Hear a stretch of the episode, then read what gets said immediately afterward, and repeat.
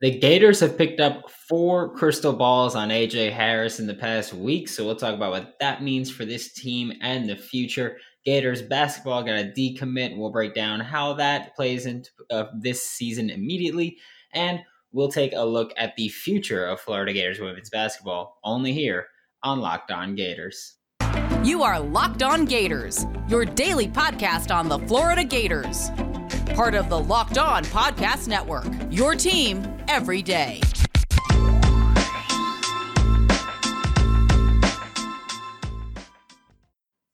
Hello, and welcome back to another episode of Locked On Gators, part of the Locked On Podcast Network. Your team every day. Thanks for making Locked On Gators your first listen of the day. We are available daily and free wherever you listen to podcasts. Today's episode is brought to you by Bet Online.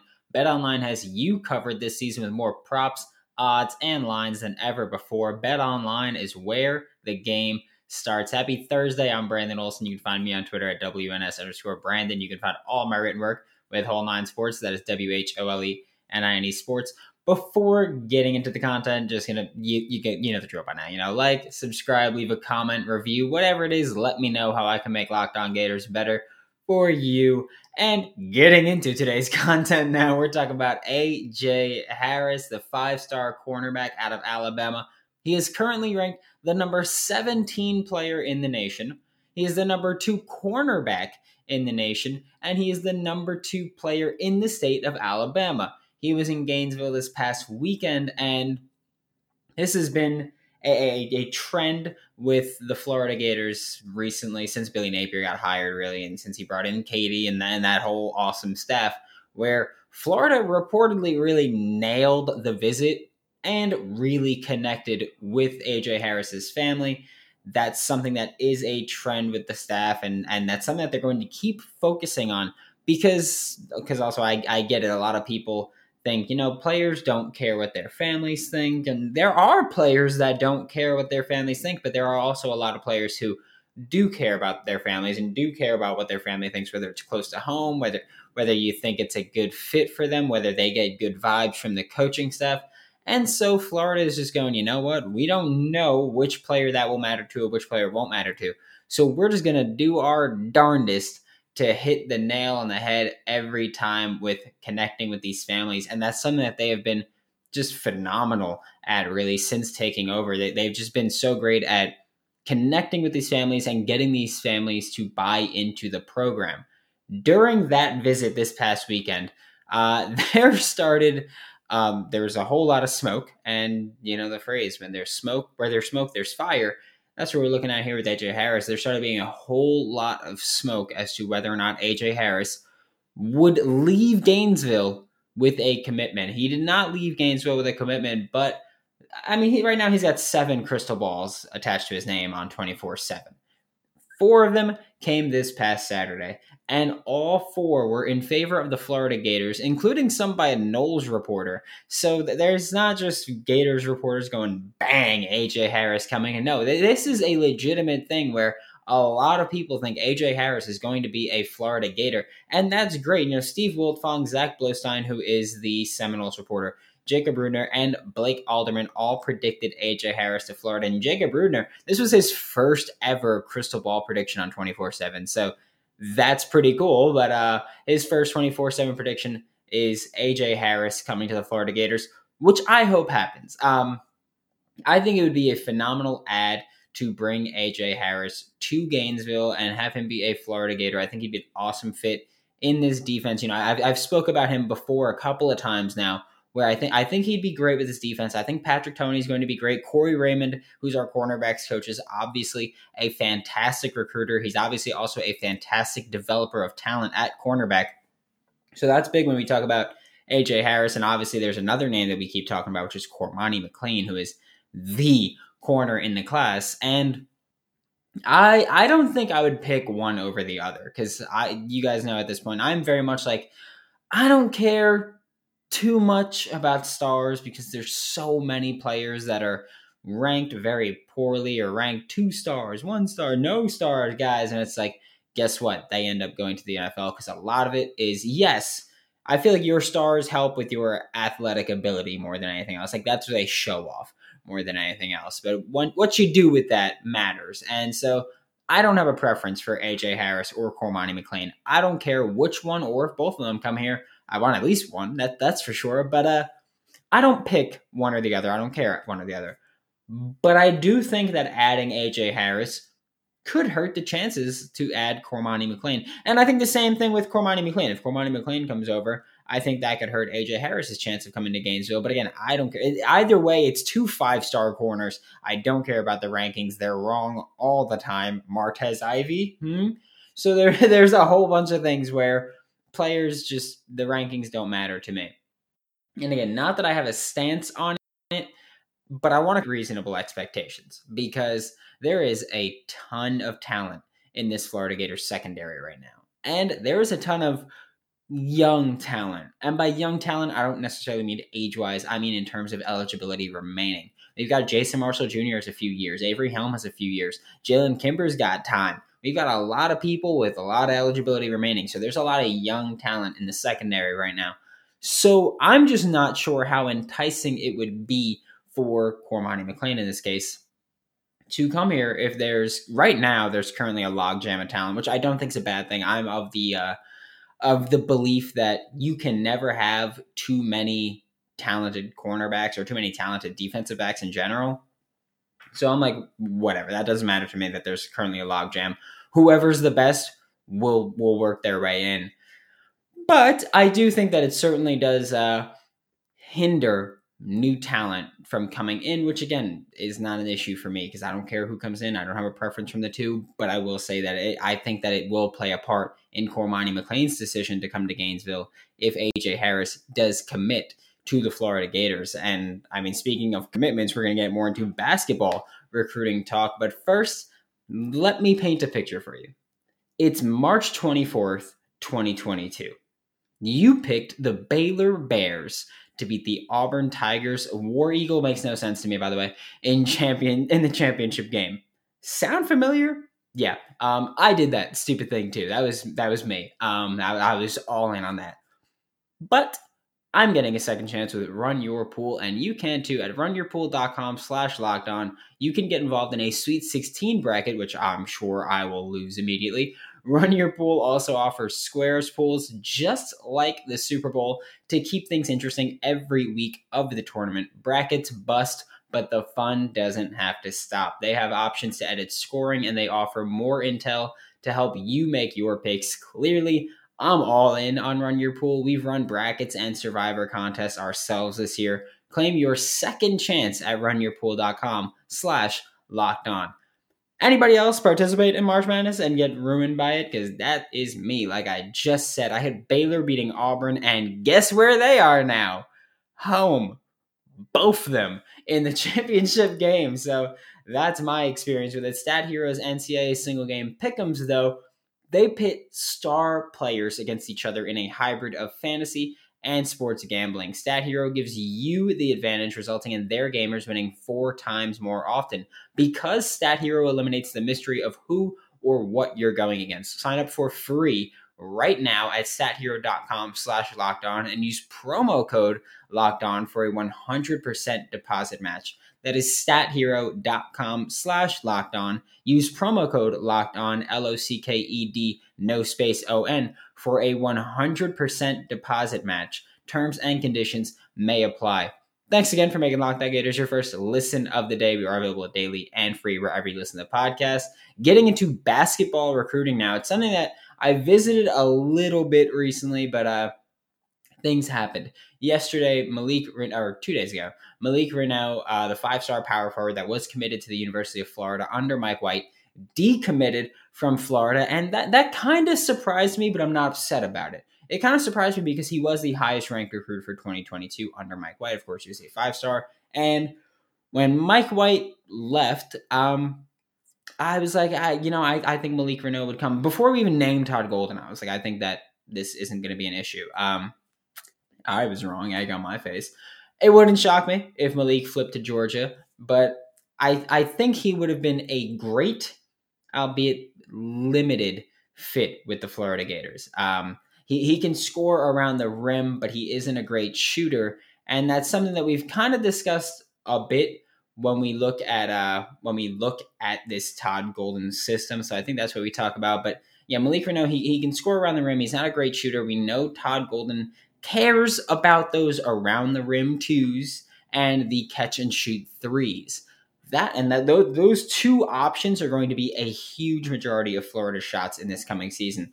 So that kind of already limits Malik Reneau a little bit to just the around the rim role, Uh, around the rim role, R O L E roll, um, to and keeps him away from the catch and shoot threes part. Florida does currently have Jalen Reed and Denzel Aberdeen with signed letters of intent, but again, so did Malik Reneau, and they both seem like good fits though. That's my thing. Malik Reneau, he seemed like he would be a great player here, but a, a limited fit. Whereas both Jalen Reed and Denzel Aberdeen, they, they seem like very good fits here because you could look at Jalen Reed, which also is weird that Malik Reneau and Jalen Reed were both committed, that they're both power forwards. And I feel like that's a very weird thing given that college basketball is so frequently a one and done or two and done sport.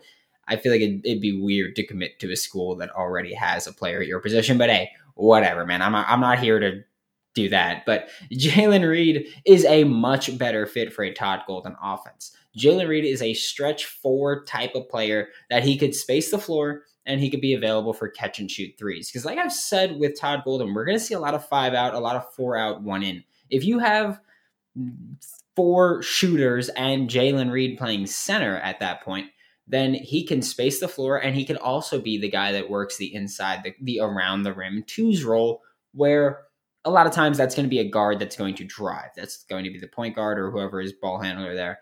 And they're going to drive if we're in a five out, but we can go four out, one in, and have Jalen Reed be that post scorer. And I think that's important. But I mean, so he, he can fit both roles, although the around the rim scoring type will certainly need some kind of development if he's going to start creating his own shot around the rim because we could look at him as a ball handler and he and he's okay. He's he's not a great ball handler, but for a big man, he's he's an all right ball handler. Um, but I don't expect him to be asked to do that too much. I think he's going to be more of that spot up three or work in the work in the low post kind of role, which is fine. I have no problem with that. But uh, I, I, think around the rim, he's certainly he's got some space to improve. And again, he's a high school kid coming into college, so I don't expect him to be refined. But yeah, I think he needs to develop his his post work, whether it's the footwork or may, maybe we're just spoiled from watching Colin Castleton for a bit. But Jalen Reed, he he can be that around the rim guy, but we need him to work on that just just a smidge. But then we look at Denzel Aberdeen. And Denzel Aberdeen is someone that I am so excited for to be a Florida Gator. I, I hope that he doesn't decommit. I hope he stays by because he is someone that I think will be a perfect fit for Todd Golden. And I think Todd Golden is going to love him. Capital L, capital O, capital V, capital E. I think Todd Golden is going to love Denzel Aberdeen. Denzel Aberdeen is a combo guard. He does need to improve his jumper. He does need to improve his jumper. There's no doubt about that. He shot 31% in his senior year of high school, which I don't think is a bad percentage at all. But uh, life's going to get a little harder in college to shoot. So if he can keep that 31%, I think we'd be ecstatic early on. Um, I don't expect him to become Ray Allen overnight, but you know, we, would like for him to improve that three point jumper a little bit, maybe just clear up the shot selection. And again, a big part of this offense is to get him uh, open shots, is to get everybody open, catch and shoot threes. So that's going to be important. But Denzel Aberdeen is someone who right now is a 31% shooter. And I'm, I'm fine with that if he can keep that. Uh, Aberdeen does uh, like to attack the basket, I'll say. He gets to the foul line a good amount of time, which, which is big here because, you know, when I've spoken about it multiple times now with Todd Golden, he likes players that get to the free throw line. Maybe not get to the free throw line a lot per se, but that they get to the free throw line a lot considering how often they shoot or relative to how often they shoot. And that's Denzel Aberdeen. We look at the free throw rate, which is your free throws attempted divided by your field goals attempted. And Todd Golden has said that he has a threshold for this number. Uh, he wants your free throw rate to be about 35 to 40%. And and that's a good free throw. I, I thought that was kind of high. I thought he was going to say like 20 something, but he wants the free throw rate to be 35 to 40%. There are going to be players below that, there are going to be players above that above that. Denzel Aberdeen falls right there. He's got a 36% free throw rate. Again, that is not how that's not your free throw percentage. That is how often you get to the line relative to how much you shoot the basketball in general. Here's another big stat where Denzel Aberdeen really hit the nail on the head here. And and by this one, I mean I mean he demolished this one. Uh, Todd Golden, he didn't give specific numbers for what you would want to an effective field goal percentage to be. And I think the reasoning for that is because it's very hard to just give a number given how different players are, like how different players' play style are, considering that it weights two point field goals and three point field goals differently. So obviously it's going to skew one way or another depending on a play style. So I think that's why he didn't give a specific number. But he did say 44% was a good number to hit, just given the example that he showed.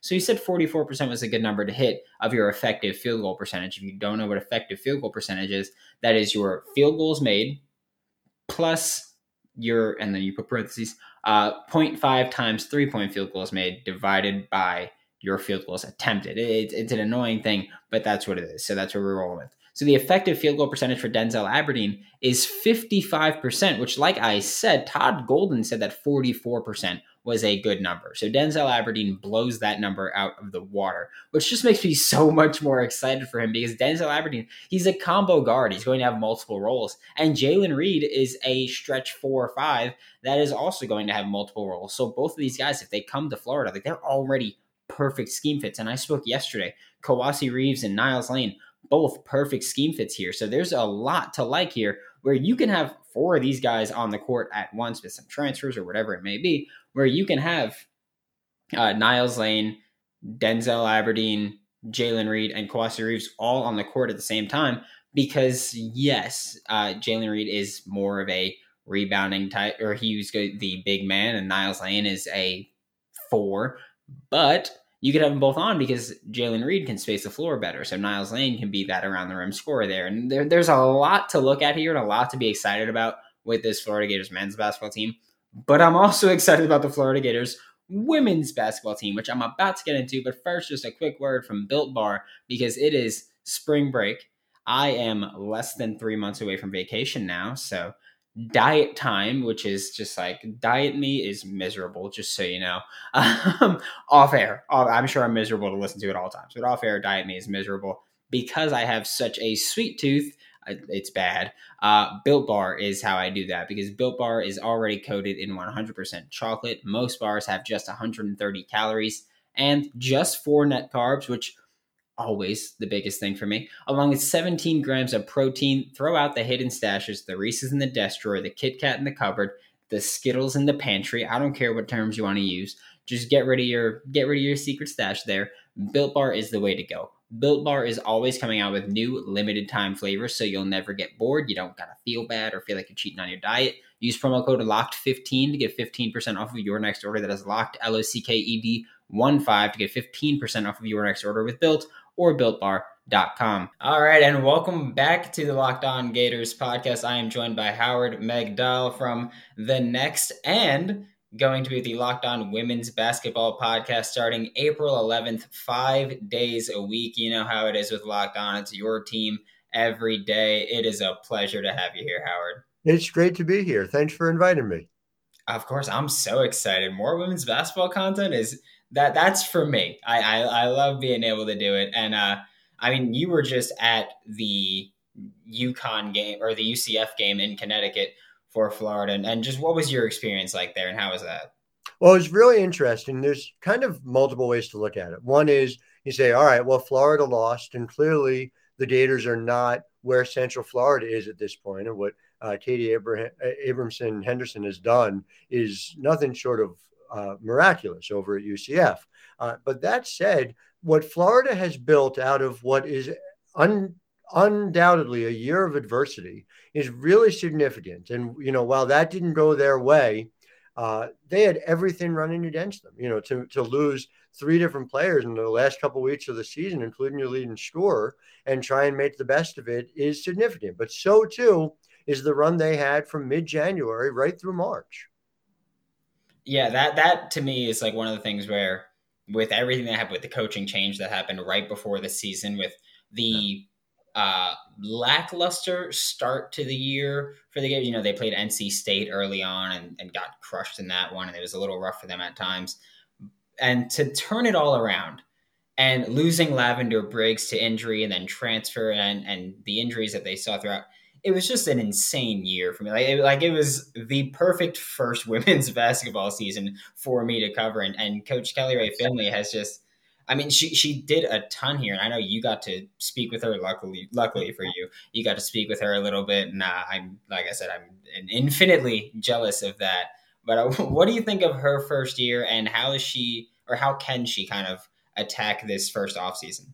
Well, so I went into the weekend, I would say equivocating on whether I thought it made sense to reward her with the contract extension that the Gators did. And and when you're covering from afar, you could say, geez, well, you know, she just took over this program. They had a terrific month and a half, but is that enough for you to say the way they did on February 28th that she is our answer long term? Well, you spend a little time around that team and you just immediately see they're in lockstep. I, I've covered a lot of teams through the years. And one of the things that tells me the most about how effectively a coach is coming through to her players is does the language link up? Do you hear the players speaking in the way the coach does and the coach in the way the players do? And you very much do that with the Florida Gators at this point. And you just there was a clear connection there. So she she was speaking, and you know, for those who may not know, when you're doing a post game presser at the NCAA tournament, how it works is coach will give an opening statement questions are asked of players and then questions are asked of the coach. And the players are dismissed when it's time for the coach to speak. Well, uh, Zippy just stood right there and said, I'm not going anywhere. Mm-hmm. Nina Rickards, same thing. And they were listening. And when Coach Finley was talking about the way the year had gone, it was almost call and response. She's saying it, and they were nodding in rhythm. There was just a clear connection there. And so when I think about what you want in a coach. When you discover somebody who's able to connect with their players, and listen, Kelly Rae Finley doesn't have to explain herself to anybody. She's been an assistant in loads of different places. She has the type of record that would lead you to think this person's ready to be a head coach. Well, you understood immediately why Florida rewarded her the way they did. Yeah, I mean, I, I just can't get over how awesome how awesome it is that it's here. Like I am so excited. You mentioned Zippy Broughton and Nina Rickards, and I everybody that listens to this show knows that I absolutely love them. I love Nina Rickards, what Zippy Broughton can do, and and I mean it sucks that she wasn't able to play in the tournament game, but Kiki Smith, who we did lose for the end of the season or at the end of the season for the remainder of the season. Uh, can you give us a, a brief insight as to what she could bring to the table as a pro? Because I know you guys start April 11th, and that's WNBA draft day. Well, so TT obviously does a lot of things well. Uh, is somebody who has the potential to stretch the floor, uh, can score at all three levels, you know, a terrific passer as well. Uh, it is extraordinarily difficult to make a WNBA roster. And so, you know, whether she gets selected in the third round or if she ends up getting an invitation to training camp, she'll have a chance to show what she can do. And then if she gets that opportunity, well, Coach Finley talked about that she was just a singular presence on this team and in this program. She was somebody who was always there for her teammates. She was someone who was always able and willing to go above and beyond. And that's very significant. And that tells me that if she gets the opportunity to get into a camp, well, sometimes the best laid plans these teams have get upended. So that's her best chance is that she brings that value add as a person. Yeah, I mean, obviously the knee injury doesn't help, which we don't even fully know the extent of what that recovery will be like. But I mean, the commentators were even calling her Coach Kiki on the sideline after she injured right. her knee because she was right there trying to help Zippy Broughton through running the offense. Uh, but now that we've talked about Kiki's future, let's talk about the future of the Florida Gators women's basketball program. And who are the the focal points for you, the building blocks for this team? Well, I mean, Zippy and Nina are. It's not an accident that Florida brought them to the post-game presser, right? And Zippy is somebody I've been impressed with, you know, since she began actually at Rutgers in our neck of the woods, you know, up here in the Northeast. Zippy is somebody who and and she talked about it post game that her next step is to become an elite decision maker. The athleticism is there, the playmaking ability is there. It's just a question of how do you limit the turnovers? How do you maximize the assists? And then, uh, you know, I I, I asked uh, Coach Finley about who you bring in, and essentially it's trying to build on uh, the program that you have there, but in many ways, it's going to have to be a two year process, right? You know, they weren't in on some of the top 100 folks, in part because recruiting a top 100 player requires a multi year buy in. And so you're late to the party in that way. And so it'll be really interesting to me, not to, not to see what this recruiting class is, but to see what next year's recruiting class is. And from there, we're going to be able to get a sense of linking up what does Coach Finley do on the court and in the locker room, both of which are really important. And what does she do in terms of the talent she's bringing in? You need all of that in order to compete in a Power Five conference. Um, but I, I, I, think she's capable. I'm really eager to see what she does. Yeah, and uh, you mentioned this year's recruiting class. There's just two signees right now. It, it's a, a combo guard out of Norman, Oklahoma, and who's like reminds me of like a like a Kiki Smith light. Like she does all the scoring. She's a ball handler, distributor. She can rebound. She's an aggressive defender, especially in the passing lanes. And then mm-hmm. there's a six-one forward coming from Germany. But one thing that I want to go back to really quickly is that you mentioned with Zippy that her biggest thing right now is is trying to become that that play creator, the passer, just being able to make those decisions. And I, I don't know if I just took this away myself or if this is something you took away also, but during the UCF game, is it just me or did it feel like she was kind of struggling, especially with that one two two that UCF runs? Well, here's what I will say. Everyone struggles with UCF's defense. UCF had the best defensive points per possession in the country. So yeah, I've heard a lot of people say UConn's not going to win a national championship because they only scored 52 points against UCF. Everybody struggles against UCF. You could put a team of all stars together uh, against uh, a Coach Abe team, and I think they'd struggle to score 70 points. So that's less of an indicator for me. Yes, I agree with you. Absolutely. But the bigger indicator for me, and I, you know, I went back to double check this number before. This past year, her assist percentage was 17.2%. Her turnover percentage was 16.8%. For an elite playmaker, you want that assist percentage really a minimum 30%. And you want that turnover percentage below 15 at a minimum, and ideally lower even than that. Uh, that's where she was at Rutgers her final season. You know, it's 23 assists, 12.4 turnover percentage. It's there, it's in her. It's just a question of making sure, and and this is what Coach Finley talked about. We're going to take her to point guard school this summer. You know, she's clearly got the the basic skills to be able to do it. It's just a question of turning those skills into on court display on a regular basis. I, I think she's got an inner though. I'm very optimistic about Zippy. Awesome. I, I love that. I'm, I'm optimistic for this upcoming season and the future of Florida Gators women's basketball under Coach Kelly Rae Finley. Thank you so much, Howard, for joining the show. We'll have you back on. We got, we got big plans for this women's basketball season coming up. But uh, make sure to catch Howard with the next and the Locked On Women's Basketball podcast, which is getting revved up again April 11th, run by the next, and it's going to be very exciting. It's awesome, Brandon. Looking forward to all of it.